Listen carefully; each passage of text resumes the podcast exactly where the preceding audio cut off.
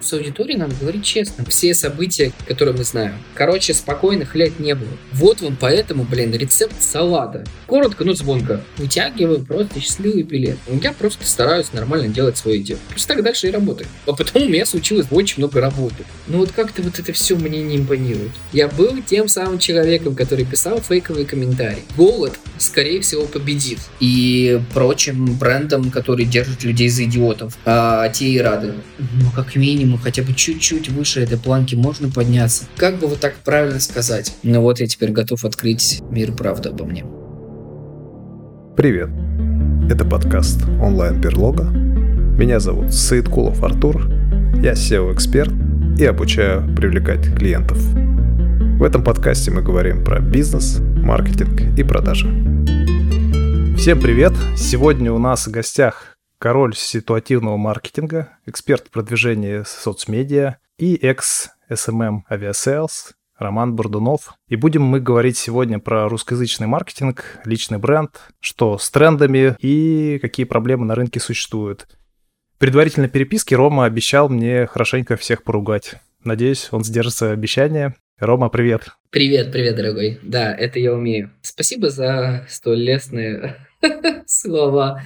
Так что э, очень признателен, очень признателен. Давай, конечно, обсудим все, что, все, что хочется. Рома, расскажи, кем ты являешься в 2023 году? Я являюсь довольно востребованным СММ-специалистом. Как оказалось, даже более востребованным, чем я ожидал. Я сейчас консультант, собственно, по сфере SMM во всем, что касается контента, креативов э, и так далее. Если прям очень вкратце, то у меня сейчас 90% времени уходит на чьи-то чужие соцсети. Вот. На свои у меня времени сейчас уже не остается. А еще несколько, там, пару месяцев назад я, да, работал в Aviasales, а потом ушел, и вот теперь я на таких э, вольных хлебах. А расскажи, пожалуйста, с чего вообще началось твое путешествие в страну SMM? Ну и как развивался этот сюжет по нынешний день? На секунду представила себе страну SMM. Интересно, какой там ВВП вообще?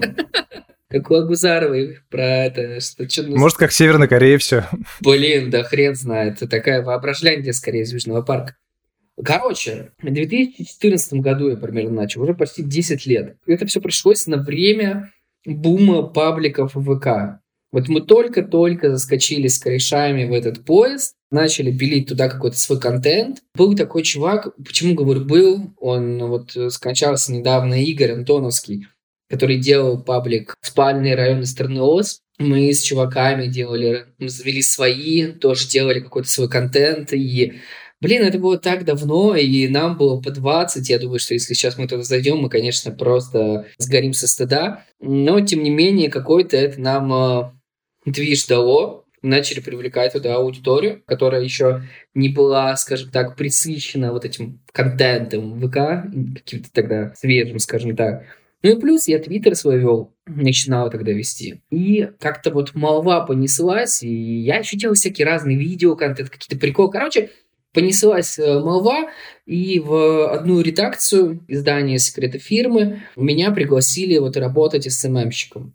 Ну, то есть SMM щиком в самом классическом стереотипном понимании этого слова, то есть это человек, который берет ссылку, пишет к ней подводку и просто публикует во все соцсети одинаково. Тогда вообще толком не было никакого понимания про SMM вокруг людей, которые работали в этой сфере. Была куча стереотипов, да, они сейчас есть. Ну и, соответственно, может быть, полгода я этим прозанимался, и потом еще меня работа занимался чем-то похожим.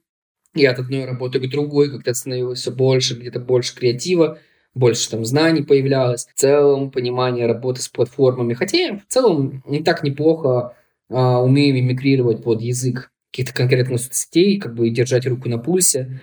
В общем, очень окольными путями, долгими, я в 2017-2018 пришел в Aviasales, где благополучно 5 лет проработал. Короче, я вытянул счастливый билет, скажем так. То есть ты выходец из 90-х, да?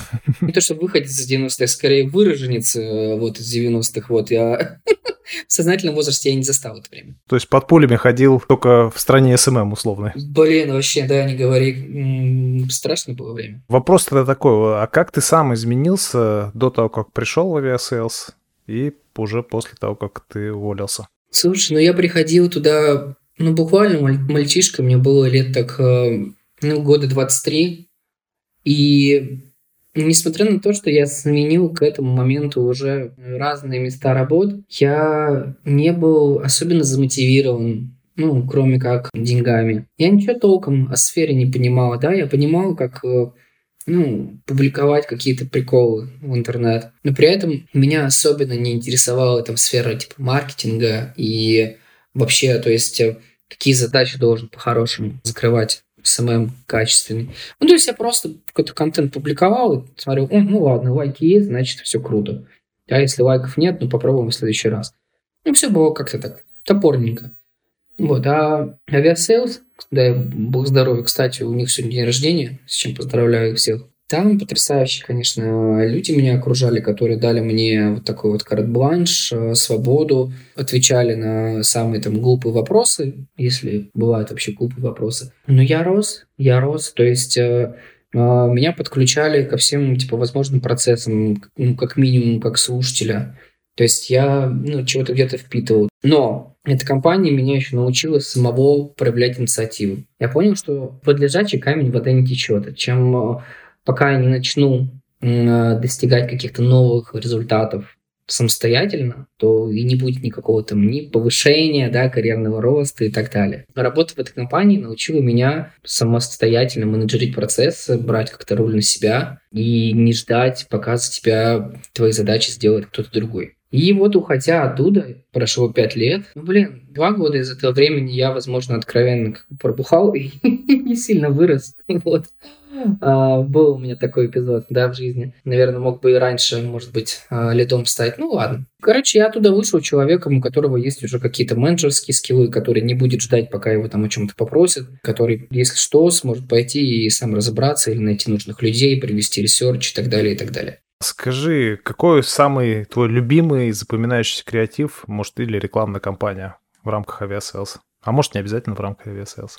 За эти пять лет, что я там проработал, полтора года, может быть, были спокойные. Дальше пандемия, там, я не знаю, закрытие авиаперелетов и, в общем, все события, которые мы знаем. Я не знаю, как у вас, как у тебя в подкасте, о чем можно говорить, о чем нельзя. Обо всем можно говорить. А, ну вот, потом ебанула война. Короче, спокойных лет не было. Ну, конечно же, мне очень понравилось, как мы сумели перестроиться, когда началась пандемия мягко говоря, не лучшее время для типа, авиатуризма.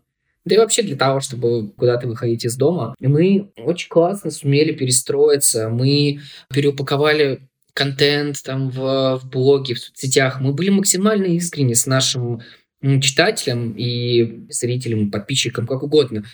Мы откровенно говорили о том, что, ребят, ну да, типа в мире полный пиздец. Мы не будем вас вдохновлять какими-то картинками Парижа, да, и писать, давайте пока подумаем о том, как мы вот все туда отправимся, когда закончится пандемия. Такого мы не делали. Мы писали прямо, типа, блядь, сидите дома, да, ну нет рейсов сейчас никуда. Вот вам поэтому, блин, рецепт салата да, или вот вам статья о том, как дома, да, сделать, там, не знаю, шашлык или еще что-то вроде этого. Так получилось, что, вот, знаешь, ну, у меня же была какая-то полная свобода действий, я так иногда баловался, да, какие-то там отменял описания там у наших сообществ, и, и как-то мне просто в голову пришло, я говорю, написал, типа, путешествуйте, но как-нибудь потом. Коротко, но звонко. И вот из этого родилась э, рекламная кампания, там, по-моему, с Пашковским, если не ошибаюсь, свернули вот эту вот мысль на рекламный ролик, и получилось очень слезливо, проникновенно и искренне. Было клево, опять же, когда во время пандемии мы спускали, точнее как, самолет, ну, если ты когда-нибудь заходил на Flight Radar, видно, что самолет рисует определенную траекторию в небе, и вот мы сказали, по-моему, не знаю, в Америке или еще где-то, я не помню, пилотов, которые по определенной траектории вырисовывали, значит, текст. Ну и, соответственно, там тексты были, знаешь, типа, типа мойте руки, да, или там сидите дома, или типа, а где все, ну такое. Как бы просто такая забава. Ну, было прикольно, было прикольно. Есть, конечно, кейсы, которые тоже меня зацепили за струнки души, которые я делал, да, я не уверен, что юристы или пиарщики хотят, чтобы я про них вспоминал. Это можно загуглить. Так, ну, я как бы шороху наводил в Твиттере время от времени. Ну да, я помню, ты на одном из интервью говорил о том, что когда кто-то начинает повторять за тобой, тебе становится автоматически неинтересно То есть э, я правильно понимаю, что когда ты трендсеттер, то когда другие подтягиваются, и тем более когда делают это какая-то топорно, то тебе это неинтересно, правильно понимаю? Вообще, а что ты испытывал в тот момент, когда ты это видел? Слушай, мне, знаешь, мне очень... Вот ты делаешь какую-то вещь, ты делаешь ее возможно, первый, ну, не скажу, типа, в, там, в истории, да, или, может быть, ты впервые там за долгое время, да, как вот этот кейс притворил в жизнь, а, а потом ты видишь, что тебя ну, начинают копировать. Потому что, вау, у них этот прием залетел, мы попробуем так же. А тебе в эту игру не хочется играть, да? Как бы так сказать, банально теряешь интерес. Типа, ребят, как бы я в это не вписывался, я с вами повторюшки не играю, поэтому все, вы, вы, вы скопировали, вы там, не знаю, как-то спаразитировали, это больше не моя война. Все. Я или мы, да, были первыми. Дальше доедайте. Ром, возвращаясь к тебе, ты долгое время вел Твиттер и успешно. Сейчас ты больше переключился на Телеграм. Хочу тебя спросить, как в 2023 году успешно продвигать личный бренд? Слушай, сейчас очень много экспертов, а, есть на эту тему. Очень много людей, которые как раз-таки рассказывают о том, как продвигать свои инфопродукты через телегу, там, продавать свои консультации и так далее, и так далее. Но мой кейс в том, что я на самом деле не знаю многих правил, да. Я не знаю многих механизмов. Ну, то есть я очень часто вытягиваю просто счастливый билет. Ну, не то чтобы прям счастливый билет, да, я не могу сказать, что то, что я имею в жизни, я получил без старания. Нет, я как раз-таки до хрена работал. Но дело в том, что на меня играет во многом мое имя. Я бы мог, наверное, да, вкладывать деньги в рекламу, получить там не 8 тысяч подписчиков в канале, да, а там, я не знаю, 150, как-нибудь шлифовать там рекламные тексты о себе, да, и просить там нанимать рекламного менеджера, чтобы он это сделал. Но, честно говоря, я просто не хочу. Ну, то есть, э, я просто стараюсь нормально делать свое дело. Дальше уже все как-то происходит само собой. Ну, то есть, я без каких-либо особенных вложений, да, ну, попадал я куда-то в инфоповоды попадал. Вырос у меня канал. Ну, вроде вырос. Вот, главное сейчас особенно не, не потерять бы эту аудиторию, конечно. Поэтому не отписывайтесь, пожалуйста. Вот. Какой у тебя вопрос был? Про личный бренд? Да, да, да. Как успешно продвигать личный бренд в 2023? Без понятия. Вот, я серьезно, я без понятия. Понимаешь, я, я захожу иногда в Facebook, и я вижу, как люди тужатся, да? Они вот, блин, я вижу, как они публикуют фотографии какие-то себя, да, то есть у них была фото, ну, там, фотосессия, они вот прямо сделали типа, на, на будущее пачку фотографий, они там что-то какие-то публикуют свои мысли, все такое. У меня этого нет. Ну, типа, я просто вот всегда действовал по наитию. По наитию писал в Твиттере, да. В Телеграме мне советуют, типа, не, блин, ну, типа, знаешь, ну, тоже консультантам, не публикуй кружки, получается вообще какое-то месиво. Я такой, блин, плевать. Ну, типа, опубликую, что хочу. Ну, то есть, я действую по правилу, типа, ну, мне можно. вот. Почему нет? Если это получалось раньше, пусть так дальше и работает. Мое лицо, как бы, я не хочу ничего в этом менять. У меня были, как бы, не, ну, не то, что попытки, точнее, мне просто сейчас немножко стало лень, я оформлял посты в Инстаграме, делал из этого такое, типа, небольшое там медиа с своими заметками, типа, про маркетинг. У меня там несколько штук вышло. Опять же, да, что-то в LinkedIn делал. А потом я просто пере... Ну, это было время, когда я вот уволился, у меня было куча свободного времени, а потом у меня случилось как бы очень много работы. Мне не было времени продвигать уже ЦП свой личный бренд. Я вообще очень хорошее замечание видел, что свой личный бренд успешно продвигают те, кто на самом деле ни хрена не делает. Я правда не знаю, откуда, ну, допустим, взять время, да, типа на работу и на то, чтобы, ну, блин, на автомате, да, вот не забыть написать пост про себя или вот про свои достижения, типа, в работе. Но я когда заканчиваю работу, мне уже как бы, блин, мне по барабану, я хочу в приставку поиграть и все. Вот. Меня жена замечательная в этом смысле, она вот как мой менеджер, да, она такая, так, Ром, тебе вот надо сторис какие-то запилить, да, или так, тебя вот давно не выходили посты в Инстаграме. Я такой, дорогая, хорошо, давай, вот тебе места, ты, пожалуйста, что-нибудь там сделай. вот. У нас очень в этом смысле... Даже так? То есть не ты пишешь? Не-не-не, ты что, пишу-то я, пишу-то я, конечно. Вот, она просто, она у меня как это графический оформитель, то есть там, ну, сторис такие я не сделаю вообще никогда. Она мне там оформила хайлайты, все это сделала, там, знаешь, такое прям портфолио получилось. Человек ночь сидел, как бы корпел. Вот, не, ну, а пишу, конечно, я сам. Поэтому, наверное, и так редко все выходит, потому что сам Ром, а чьи личные бренды, вернее, продвижение чьих личных брендов тебе самому импонирует? Слушай, есть на рынке вот э, маркетинга, ну, короче, э, Ткачук, вот клевый чел, он создал, мне кажется, личный бренд, типа, без э, понтов. Вот он просто хорошо делает свою работу. И очень методично. Ну, то есть, он вот годами делает вот этот свой блог, расширяется там на каждую соцсеть. Он просто много и качественно работает, без спускания пыли в глаза. И вот эта история, которая мне нравится. Также я наблюдаю за всякими ребятами, которые вроде бы и не занимаются инфо-цыганством, да, но вот опять же, очень много у них каких-то очень много пафоса, много воды, при том, что даже если они шарят в своем деле. Но вот как-то вот это все мне не импонирует. Не импонирует. Я не знаю, может быть это эффективно. Я не могу залезть в чужие штаны, мне хочется делать так, как вот мне сердце подсказывает. Если мне вот сердце говорит, блин, забили кружок, или типа не публикуй ничего две недели, потому что у тебя нет настроения. Я так и сделаю. У меня все очень интуитивно. То есть упаковка под успешный успех даже хорошего эксперта тебя отталкивает? Ну, мне вообще кажется, что настоящему эксперту не нужно э, делать упаковку успешный успех.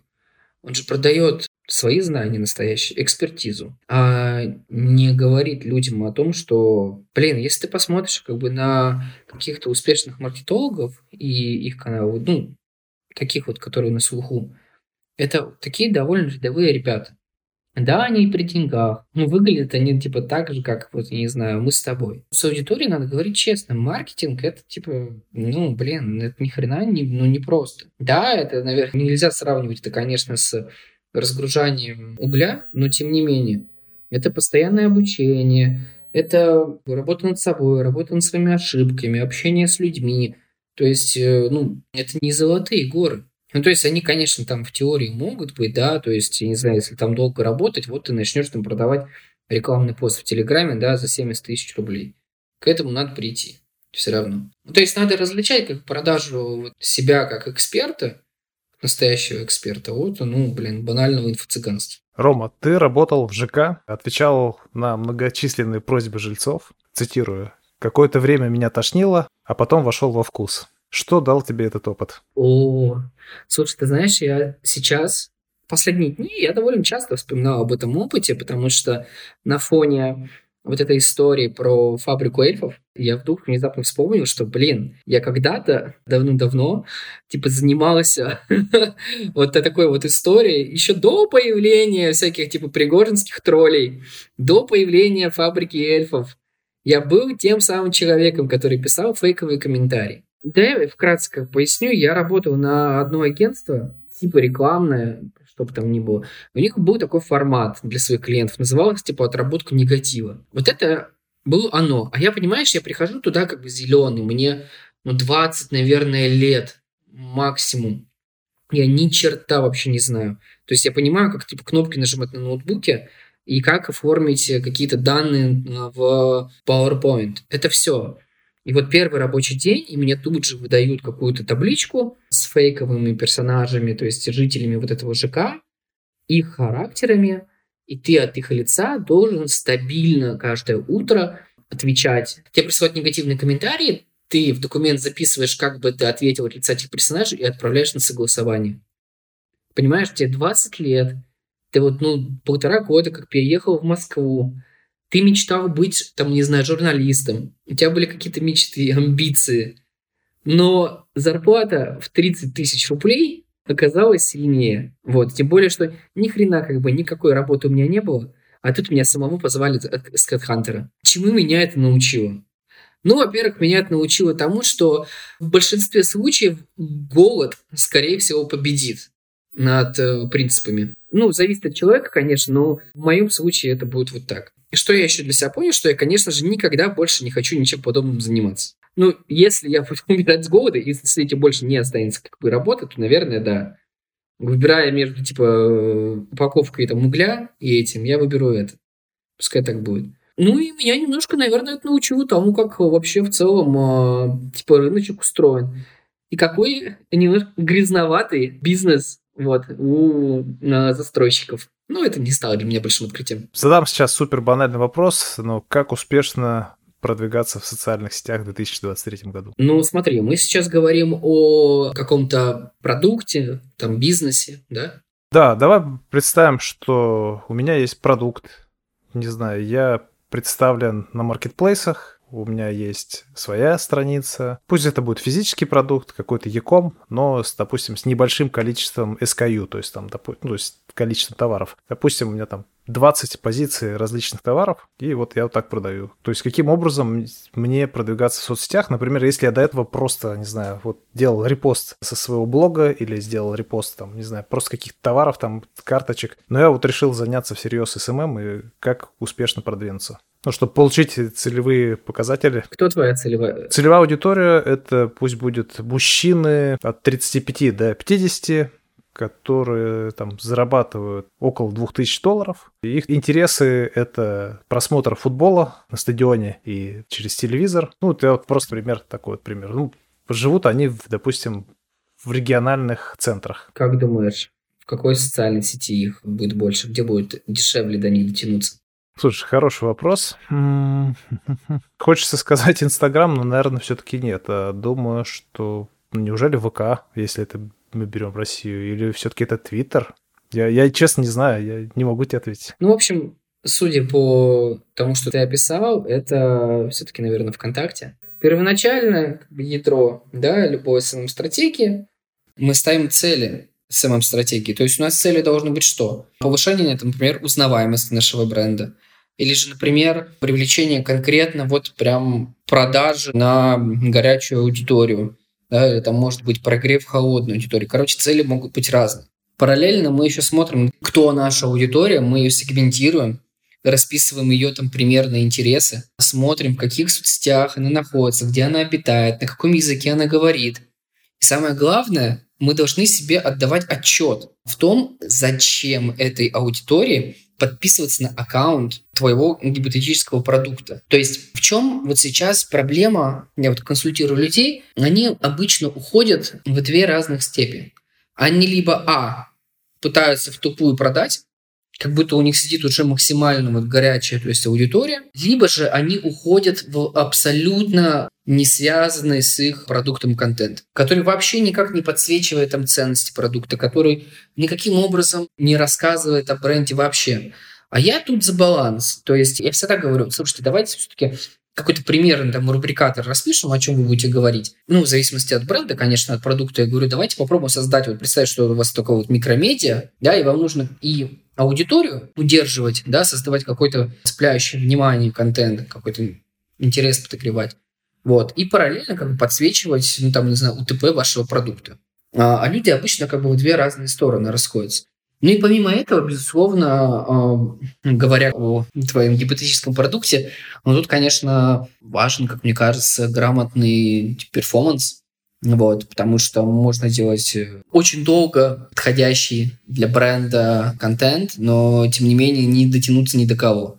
Просто потому что ресурсы в это не вложены никакие. Ром, мой отец постоянно мне говорил, что я трачу огромное количество времени в интернете зря. Я помню, он даже собрал мне интернет карточки были такие, если ты помнишь, вот такую стопку, вот. И в итоге это стало моей профессией. В одном из интервью ты сказал, что тебя с 8 лет считают интернет-зависимым. Что имелось в виду и как это сказалось на твоей жизни? Блин, я вообще не помню, чтобы я такое говорил, но, видимо, да, такое было.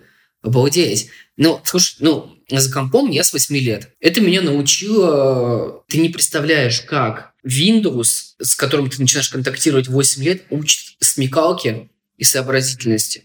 Потому что в 12, и ты начинаешь спаивать плату там на микросхеме в своем ноутбуке Lenovo, который уже развалился через полгода, знаешь, ну вот такое. Я вот смотрю на, господи, поколение, которое там чуть младше меня, я уже не говорю о нынешних детях, они умеют создавать, например, серверы в Дискорде, но при этом у них возникает затык с тем, чтобы ввести правильный запрос в Гугле.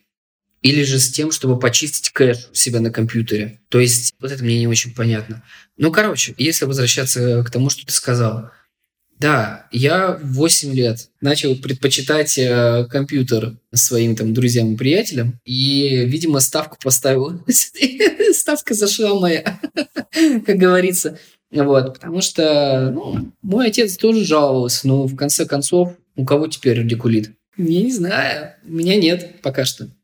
У меня будет грыжа какая-нибудь только. Где ты черпаешь идеи для своих постов, для своего контента, креативов? Я тут, понимаешь, не то чтобы черпаю идеи, ну, смотря о каких креативах мы говорим. Вот если отталкиваться от опыта предыдущей работы, если мы говорим про какие-то там шутки, которые в Твиттере выходили или в других соцсетях, ну тут просто у меня голова устроена таким образом. Я ищу какие-то неочевидные связи. У меня неплохое ощущение письменного языка. Я знаю, как построить предложение так, чтобы оно звучало звонче или смешнее.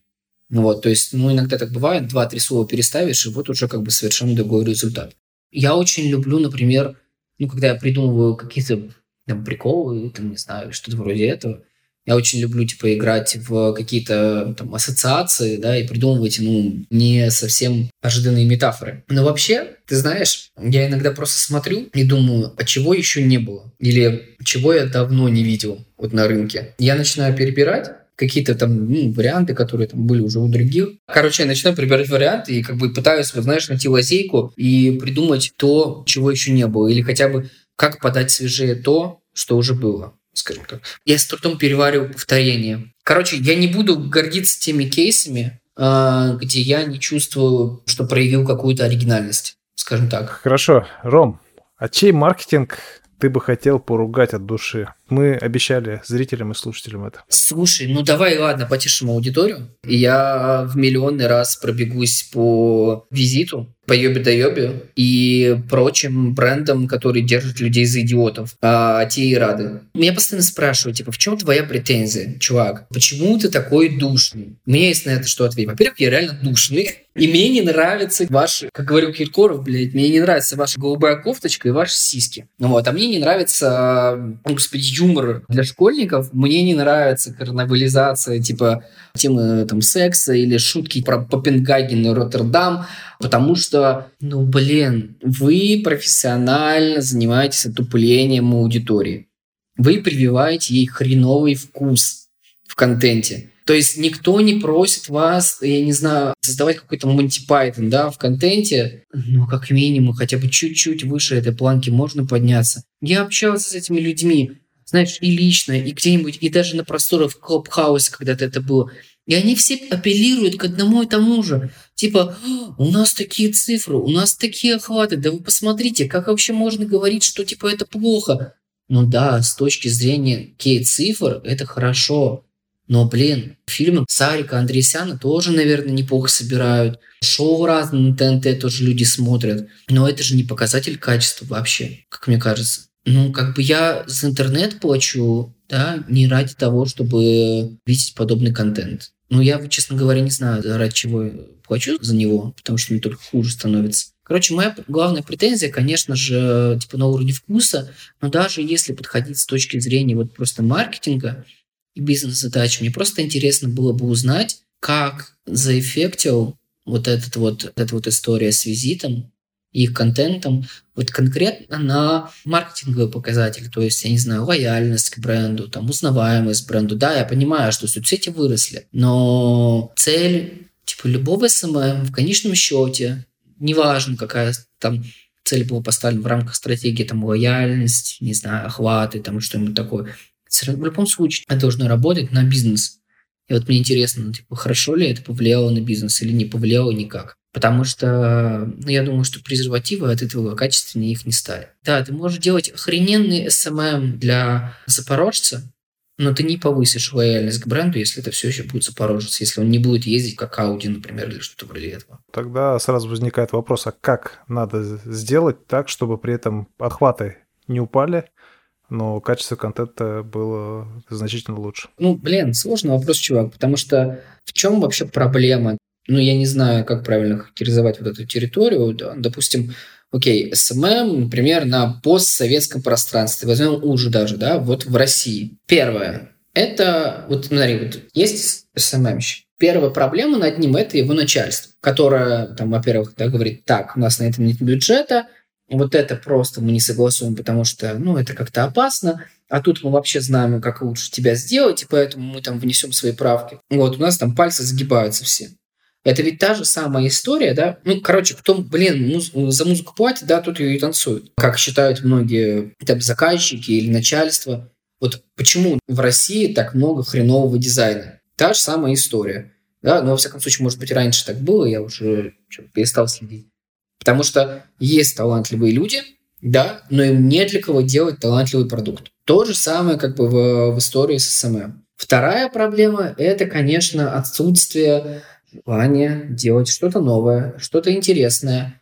Отчасти это обусловлено проблемой, которую я обозначил выше. Там тебя вообще в целом начальство считает за говно и платит тебе 25 тысяч рублей, да? Говорят тебе, что, блядь, твоя проблема – это просто херачить по контент-плану. Какое здесь пространство для креатива, да? Если к тебе относятся как вот такому вот подножному корму, конечно, как бы ты ничего интересного делать не будешь. Особенно если твой начальник тебе говорит, да вообще, как бы, это СММ, это такая побочная история, то как бы тут все вывозят исключительно, блядь, я не знаю, на, на контексте у нас. Конечно, такого не будет. И третья проблема – это аудитория. Вот, слушай, как бы вот так правильно сказать? Ну, то есть, вот прям массовой аудитории реально нужны кейсы вроде, наверное, Йоби да Йоби и так далее. Давай смотреть его правде в глаза. Я вот недавно тоже, не то чтобы дискутировал, а вот просто получил тоже комментарий от одного чувака, который создавал такие там рекламные кампании для одного бренда пиццы. Он тоже говорит, вот в нашу аудиторию, да, покупательскую, вот этот типа, креатив попадает. Вот он здесь хорошо сработал. Но это же, ну это же все про бизнес, понимаешь? И можно как бы, да, вкладывать э, бабки в креативы, экспериментировать и все такое. Но если как бы аудитория какой-нибудь из, э, ну, не знаю, там из регионов, я не хочу по-снобски относиться к регионам, я сам из Челябинска. Но я просто понимаю, что там ну, действительно надежнее сделать контент попроще. Ну, в общем, исходя из вот этих вот проблем, мы имеем, что имеем. Но помимо всего этого, у людей отсутствует понимание того, зачем они делают контент. Типа для кого, с какой целью, какая у них вообще стратегия, то есть зачем они присутствуют в соцсетях. Им вообще соцсети нужны или нет? Понимаешь, это не их проблема, это проблема отсутствия, ну, наличия достаточного количества грамотных, наверное, специалистов на рынке. Ну, то есть ко мне приходят, опять же, люди, да, и я понимаю, что у них вообще другие задачи. Они ведут свой бизнес. Там, не знаю, у них куча бумаг, которые надо писать. Ну, каким СММ, да, им заниматься? Конечно, да, ты доходчиво объясняешь, что слушайте, вы ко мне приходите, да, там просите сделать для вас какие-то взрывные креативы или там, не знаю, какие-нибудь э, ситуативки. Я могу с вас взять деньги, конечно, и что-то вам набросать и уйти. Но я этого не буду делать, потому что это вашему бизнесу не подходит вообще. Давайте я лучше вам расскажу, что вам делать и какие там меры лучше предпринять, чтобы у вас контент заработал. Ты сказал про опасно, вот когда зажимал пальцы. А какие были самые серьезные последствия во время твоей работы в авиасейлс из-за провокативного маркетинга? Ну, тут тонкий лед, понимаешь, потому что там все-таки еще работают не пиарщики и наши и юристы. Я не знаю, сколько они э, хотят, чтобы я какие-то кейсы поднимал снова. Ну, я тебе могу сказать, что вот я, когда год проработал в авиасейлс первый, приехали мы из Таиланда в Москву, и буквально в один из первых же дней я сгоряча запилил какую-то ситуативку ко Дню России, где пошутил про автозак. И на нас обрушились э, боты, всякие пригожинские, всякие спикеры с Царьграда, писатель Лукьяненко, автор «Ночного дозора», угрожал нам расправой. Таких кейсов как бы было достаточно. Вот, но это был такой вот у меня старт. Вот я только-только вернулся в Москву, а потом я увидел писателя Лукьяненко у нас в, в бизнес-центре. Было очень смешно. Он даже не подозревал, наверное, что мы где-то там находимся наверху. Какие ощущения ты испытывал, когда о твоих креативах, о твоих каких-то ситуативках все говорили? Вот как бы корректно выразиться? Во-первых, это, безусловно, приятно. Это порой даже приятнее, чем деньги. Ну, это, слушай, это в принципе то, ради чего я занимаюсь вообще всем этим делом. И в чем я вижу, наверное, какую-то свою миссию как SMM-консультанта и так далее. Создавать контент, о котором будут говорить. И мне хочется чтобы, знаешь, я прикладывал руку к контенту, о котором будут говорить не потому, что его сделал я, а вот просто потому, что он хорош. То есть даже если я буду что-то делать, э, там, не знаю, анонимно, да, или просто на заказ для кого-то, чтобы об этом говорили. Мне бы так хотелось. А часто ли бывало, когда ты находишься в какой-то новой компании, и они обсуждают какой-то твой креатив, не зная, что ты находишься рядом с ними? Я такого не припомню, но я гораздо больше раз, чем планировал в жизни, слышал от разных девочек и мальчиков. История о том, как они познакомились с кем-то в Тиндере, ну, от коллег, от коллег, когда говорили, что вот, я там работаю в авиасейлс, их э, там собеседник, с которым они пришли на свидание, начали спрашивать, ой, а ты работаешь с Ромой? И начинали обсуждать меня по 15 минут там или типа того. Мне было супер неловко, потому что я причина, как бы, скажем так, сруиненного э, свидания. Вот. И все это неловко, и все это кринжатины. Но тем не менее, тем не менее забавно, забавно. Ну, блин, это прикольно. Проживать такую жизнь, знаешь, ну, как говорится, где-то тебя вспоминают. Ром, что думаешь по поводу нейросетей и того, как они повлияют на соцмедиа, на СММ? Они пока как будто бы на самом деле никак не повлияли. То есть давай я посмотрю на это с точки зрения по обывательской, да, и в то же время как человек, который пытался и применять это в своей работе, и следил за опытом других. Окей, мы в течение года наблюдали широкий всплеск интереса к нейросетям. Нас всех, мне кажется, жутко задрал контент типа «А, нейросеть представила то, нейросеть представила это, нейросеть представила чебурашку в образе типа ани- там, аниме и так далее». Окей, мы этот момент прошли. Теперь, когда пыль осела, время подумать о том, как мы действительно можем использовать нейросети в маркетинге. Вот, допустим, вот если брать узко, да, в контексте нейросетей. Да, мы также по-прежнему можем обратиться к разного рода софту, чтобы он нам сгенерировал картинку. Полезно ли это для наших бизнес-задач? Только если как бы у нас нет денег на Shutterstock. Потому что по времени как бы легче обратиться к Shutterstock, чем получать что-то там несуразное, да, такое компьютеризированное от э, нейросетей. В плане текстов, я думаю, что люди во всяком случае, редактора уже научились да, отличать то, что сгенерировано GPT-4 от текста реального человека. Прошел тот момент, да, когда можно было бы, там, не знаю, заработать на книге, которая написана нейросетью. Но мы должны вот что помнить. Нейросети, они это не заменитель людей, это инструмент для людей. Они нам нужны для того, чтобы ускорять некоторые там процессы. То есть и то признание нужных промптов, которые мы можем использовать э, там, в том же GPT-4. Подобные э, решения могут помочь, не знаю, составить summary вашего там, разговора, прикинуть план для презентации. Мне лично помогало приводить документы какие-то в порядок, да, которые мне нужно было клиенту отдавать. Но в плане идей, решений каких-то свежих, ну, как-то вот абсолютно, абсолютно нет. В плане креативности нас они никак может быть, я чего-то не знаю. Может быть, эксперты тут лучше скажут. Может быть, тебя в авиасейлс уже нейросети заменили, да? Не, я знаю, кто меня заменил, вот поэтому нет, это не нейросети. Ну, это тебе так говорят. Хорошо, а скажи, пожалуйста, сколько платят SMM-лиду в авиасейлс? Вот понимаешь, я как бы не могу раскрывать этого, потому что, кажется, меня в компании об этом просили. У нас, короче, ну, не, не рассказывают. У нас просто не принято про деньги рассказывать. Можешь порядок сказать, я же не говорю конкретную цифру, там, вот больше столька-то, меньше столька-то, я не знаю, ну, вилку сделку, там, не знаю, там от тысячи до пяти тысяч баксов, как вариант. Скажем так, больше тысячи и меньше пяти. В этом диапазоне ищите. Все, спасибо. Хорошо, а давай не про Aviasales. Монетизируешь ли ты как-то свой телеграм-канал? Да, да. Ну, я примерно, ну, в зависимости от того, как, э, насколько хлебный будет месяц, э, могу, типа, раз пять продать рекламу. И я сейчас взял вообще такую позицию, что я продаю дорого, вот, я продаю дорого, типа, для своего канала, если смотреть по рынку. Но это сделано, во-первых, из-за того, чтобы не, блин, не публиковать, типа, как бы так сказать вот правильно? Короче, я не хочу публиковать каждый день что-то, я не знаю, что будет стоить, типа, 5000 рублей, блин, какой-нибудь канал про мемы, знаешь, или какой-нибудь там, типа, муру. Плюс, кажется, да, что что-то все-таки, наверное, какое-то у меня имя есть, чтобы позволить себе продавать чуть дороже. Ну и это дало свои плоды, потому что да, сейчас каждый второй там типа клиент уходит, вот, или уходит думать, но я как бы цену пока снижать не собираюсь. Пускай приходят те, у кого там реально есть деньги, и пускай будет сохраняться вот хотя бы такой баланс между нестабильным контентом, потому что я не успеваю иногда что-то осмысленное писать, и рекламой.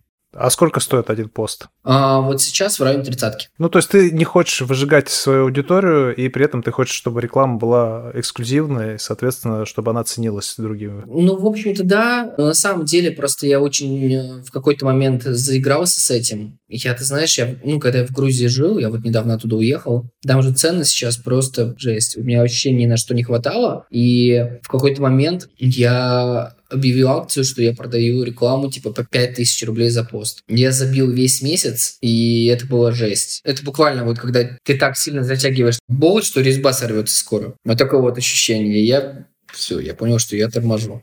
Я лучше заработаю в другом месте. А много отписался за это время или наоборот был какой-то прирост? Да был прирост на самом деле. Слушай, э, я же когда уволился, ко мне, наверное, тысячи три, наверное, пришло. Благодаря упоминаниям других пабликов, за что ему Спасибо, кстати. Поэтому сейчас где-то на уровне там сколько? 8500, что-то вроде того. То есть у тебя фактически ситуативка, связанная с твоим увольнением, принесла тебе 3000 подписчиков. Слушай, круто, круто. Прям. Да, особенный случай.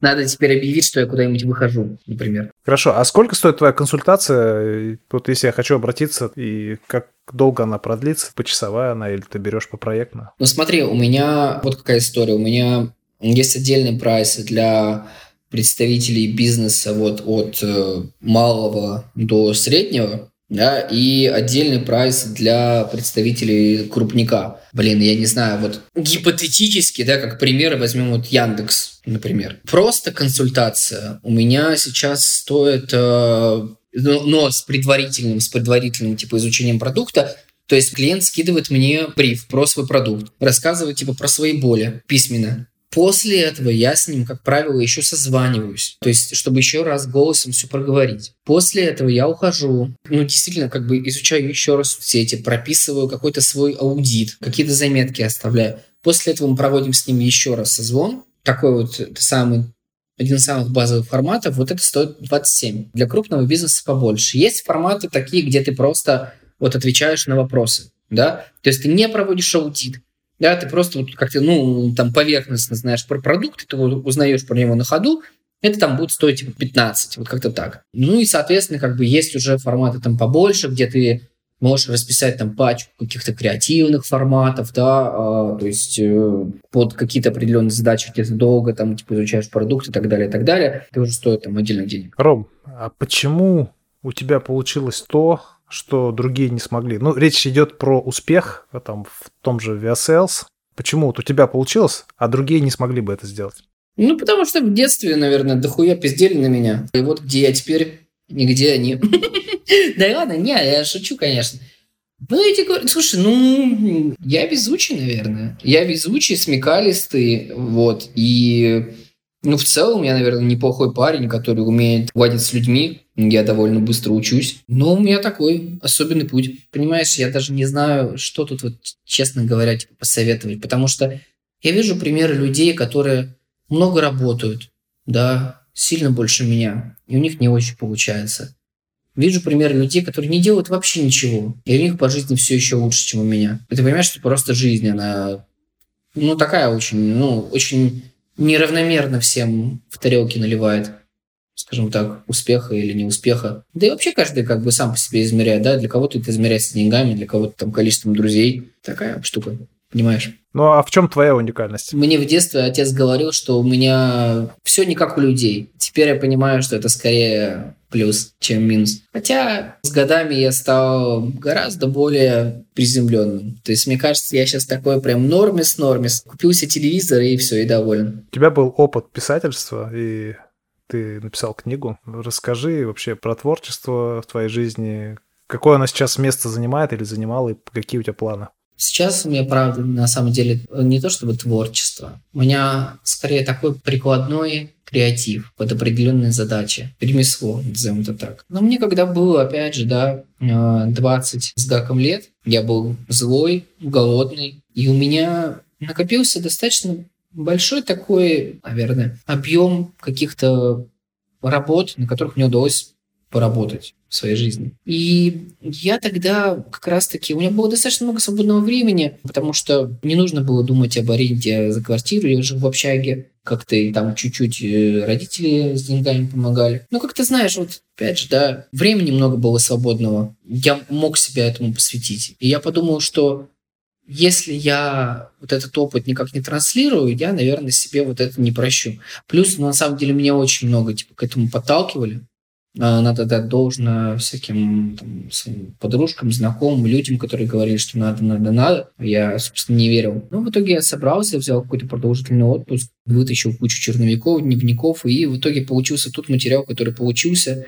И несмотря, конечно, на все свои грехи, я, ну, правда, сейчас не возьмусь, вот, правда, типа, это перечитывать, ну, правда, получился хит. Ну, наверное, еще во многом просто из-за вот пресловутого личного бренда. Ром, а у тебя сейчас экспертиза уж совсем другая, и не хочешь ли ты написать книгу там про СММ? То есть взять, например, весь свой опыт и туда поместить? Ты знаешь, какая история? Во-первых, про СММ не надо писать книги, как мне кажется, потому что все слишком быстро меняется только если как бы брать, знаешь, настолько широкими мазками, чтобы в этой парадигме не было, не знаю, условного там Инстаграма, который сегодня есть, завтра его заблокируют.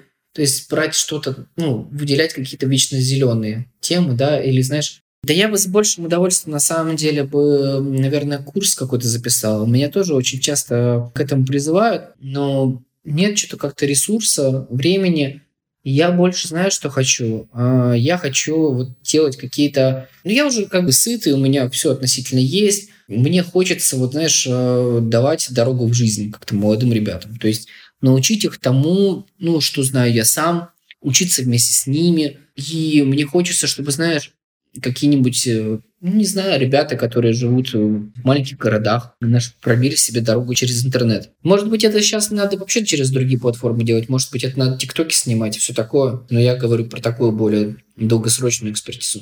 Я ведь когда студентом был, я всему учился самостоятельно, то есть я кучу программ изучил просто по урокам в YouTube. Было бы желание и оплаченный на месяц интернет. Ром, вопрос такой. Какая ситуация могла бы тебя довести до слез? Я думаю, что, может быть, неблагодарность от близких людей или эм, от людей, которым я доверяю, наверное, так. Ну, еще, наверное, чья-нибудь смерть. И еще стресс. Стресс, вот, периодически мне случается. А каких поступков в жизни ты жалеешь? Наверное, я отчасти жалею о том, что я пробухал в своей жизни как бы чуть больше времени, чем стоило. С другой стороны, я как бы весело провел время тогда в моменте, но я сожалею об каких-то упущенных возможностях. Хотя я все довольно быстро наверстал. А может быть, если бы ты не ухал, то ты не был бы тем, кем ты сейчас являешься. Все так, да, поэтому история не терпит сослагательного наклонения, как говорится. И что толку жалеть о прошлом, если как бы оно привело нас туда, где мы сейчас. Рома, а что ты можешь дать этому миру, чего не смогут дать другие? Чего не смогли бы дать другие? Свои отпечатки пальца. Кстати, как минимум 10 человек на свете носят такие же отпечатки, как у тебя, это статистика. Что ж, ну тогда у нас, да, все-таки круг э, все-таки э, расширяется. А я не уверен, что я могу что-то такое дать. Незаменимых не бывает. Найдется в мире человек, который абсолютно идентичен мне, вот, и да и я как бы не считаю как бы себя из ряда вон чем-то выходящим. Может быть, ни у кого нет такого прекрасного голоса и звука, как у меня. Как знать? Aviasales. Это у меня сразу в голове. Вот видишь? Это так подсознательно все работает. Ром, чем ты лучше Димы Колодина? Худее, может быть. Хотя вот, ну, посмотрим через год. Да нет, слушай, блин, ну, я как-то не, не мне странно как-то вообще на тему рассуждать, но типа Дима Колодин, как бы, э, он такой, какой он есть, э, я такой же, вот, ну, может быть, я чуточку гуманнее. Я не знаю, я не знаю. Почему я должен говорить, что я лучше, чем вот э, кто-то другой? Я в Твиттере так буду делать, вот, а вслух нет. В Твиттере я буду заявлять о том, что я лучше, чем, чем кто-то другой. А расскажи про факт, о котором ты публично никогда не рассказывал. Публично не, не рассказывать о факте публично.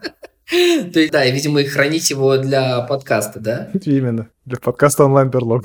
Я как-то два дня ходил с порванными трусами, вот, и только потом это заметил. У меня не было лекции или выступлений, где бы меня приглашали рассказать на эту тему, поэтому мне не приходилось рассказывать об этом публично. Но вот я теперь готов открыть мир правды обо мне. Благодарю за откровение. В 21 году ты говорил, что ты относишься к поколению, которое слушает Слава Мерлоу и Моргенштерна. К какому поколению ты относишься сейчас? Блин, слушай, ты сегодня очень много озвучил. Что ты знаешь из моей биографии вообще? Все. В смысле, почему я, я, почему я этого не помню совершенно? То есть, когда я успел вообще где-то это сказать? Так, к какому поколению я отношусь сейчас? Блин, э, слушай, мне грустно признавать, мне кажется, что я становлюсь бумером вообще конкретнейшим. Короче, я сейчас, когда я с утра выхожу выгуливать собаку, под ногами хрустит снег, я вот стою таким каменным лицом, потому что я не выспался, но у меня в наушниках играет сектор газа. И он, знаешь, он просто мне подкидывает немножко дофамина в печь. Сегодня ночью я осознал, что я листаю ТикТок по хэштегу «Бутырка», и я думаю, блин, угарные усы у мужика. И он еще, знаешь, он везде выступает в такой тюремной робе, которая похожа на костюм для Хэллоуина, который он где-то взял. Это все очень смешно, и, в общем, я думал об их жизни, об усах этого мужика. Я забыл, как его звали. Я узнал, кто из них сидел, а кто нет. Короче, да, ну, как бы я с Хэмом Мэроу-то могу послушать тоже все еще. И Моргенштерна. Но не слушаю, правда. Могу, но не буду просто. Как-то вот э, вообще перестал музыку слушать. Да, занесло меня уже все. А какой контент ты потребляешь, если не про музыку? На самом деле, блин, если смотреть в разрезе последних двух месяцев, я не помню, чтобы я смотрел что-то на YouTube по своей воле. О, контент, который я потребляю на YouTube, это, знаешь, вот это вот видео, которое называется «Огонь в камине 4К». Это вот я просто его ставлю на телевизоре по вечерам, и вот это мой контент. Могу еще включить, вот знаешь, вот это типа low-fi study 2 24 на 7. Вот такое. На этом, наверное, у меня медиапотребление закончено. Все остальное я читаю.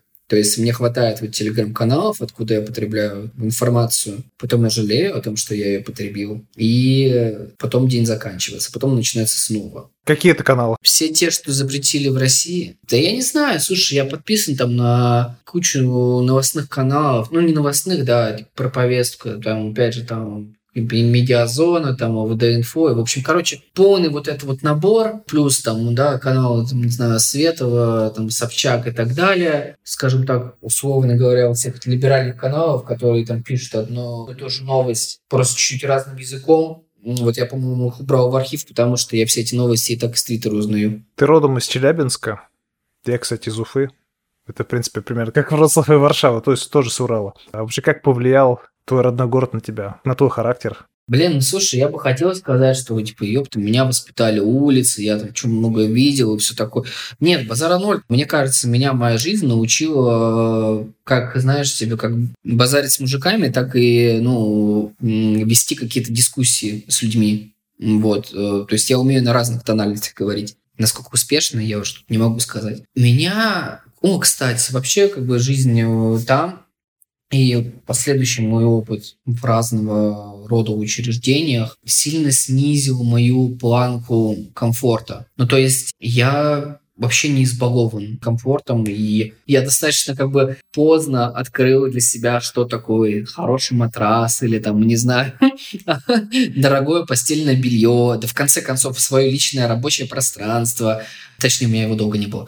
Вот, поэтому я не испытывал особенных проблем, когда я был в, господи, там на военных сборах или когда я там в изоляторе сидел по две недели. Я такой, ну окей, типа я и не так спал, не проблема. Ну, то есть, ну, ну закалило меня базар ноль. Тут даже вопрос не про Челябинск, а вообще в целом как бы жизнь так сложилась, что я, ну, умею решать свои проблемы самостоятельно. А почему Вроцлав и вообще как тебе Польша? Ну, во-первых, почему Вроцлав? Мы когда с женой заехали, занесли вещи в квартиру, я ее спросил, слушай, напомни, пожалуйста, а кто из нас вообще предложил сюда переехать. Она такая, ты. Я такой, блин. Ну, в том смысле, что я даже забыл, почему мы сюда приехали, но основной причиной было, конечно же, нежелание испытать, что называется, Тбилиси инцидент. Это когда ты выходишь на улицу, и ты встречаешь какого-нибудь своего знакомого, которого ты, может быть, не очень хочешь встречать. Ну, то есть я, будучи в Тбилиси, устал от того, что, блин, у меня на каждом шагу знакомый. Люди, которых я типа, годами не видел в Москве, теперь здесь тоже. И выезд в дом каждый день, там пересекаясь, ты выходишь. Короче, мы как-то поехали с семьей в горы, мы ехали туда 4 часа, и вот где-то там, впереди, я захожу в магазин, выбираю, значит, какие-то сосиски, вот, пожарить на гриле. И, собственно, мне сзади говорят, о, Ром Бордунов. Я такая, да ладно, ребята. Нет, в смысле, это не, не снобизм, это к тому, что там в Тбилиси были все. Я понимаю, что как бы в Варшаве гораздо меньше знакомых, вот, но, в общем, мы уехали подальше максимально от всех. Хиканить. Польша здорово, я пока не могу составить впечатление, потому что, хотя я здесь был несколько лет назад, вот, у меня было впечатление одно, сейчас оно другое. Меня радует, что здесь все доступно. Доступно в плане физически, потому что в Грузии как бы сложно было достать даже какие-то, я не знаю, очевидные вещи вроде ролика для одежды. Даже это становилось проблемой. Я уже не говорю про то, что там цены выросли просто пиздец. Вот. А здесь, ну, мы наконец-то зажили как нормальные люди. То есть денег стало хватать на еду и все остальное. Классно. Рома, в конце выпуска я подготовил блиц. Краткие вопросы. Поехали. Погнали. Твиттер или телега? Телега. Aviasales или свободное плавание? Свободное плавание. Любовь или призвание? Любовь. Чем бы ты занимался, если не СММ? Бесконечно бы убирал квартиру. А, я думал, что вопрос такой, типа, если бы не нужно было работать, если бы не СММ, а жонглирование. Прикольно. А ты умеешь? Я не знаю, мы можем проверить сейчас. Давай. Как вариант, все еще остается занятие акварелью, поэтому я могу не обязательно жонглировать. Хорошо. И, Ром, хотел бы попросить напутствие нашим слушателям и зрителям от тебя. Ну, во-первых, я вам хочу сказать, что Джеффри Эпштейн себя не убивал. А во-вторых, блин, ребят, сейчас очень непростое время. Да и я, честно говоря, не помню, когда оно было простое вообще. Пожалуйста, помните о том, что маску сначала на себя, а потом на ребенка. Не забивайте на свое психическое и физическое здоровье, как бы банально эти слова не звучали, но, блин, ценнее вас у вас никого нет. Вот. И если вы разорветесь ради всех вокруг, то от вас, соответственно, ничего не останется. Помните об этом, любите себя и уважайте. Ром, спасибо тебе большое. Спасибо за твои откровения, за полезную информацию. Было интересно, с удовольствием переслушаю, пересмотрю. Спасибо тебе. И благодарю тебя, что принял участие. И благодарю. Давай, пойду жонглировать. Все, всем Спасибо. пока. Пока. Это был 28 выпуск подкаста онлайн Берлога. Оценивайте на тех площадках, где вы это слышите, подписывайтесь и всегда рад вашей обратной связи. Всем спасибо и до новых встреч. Пока.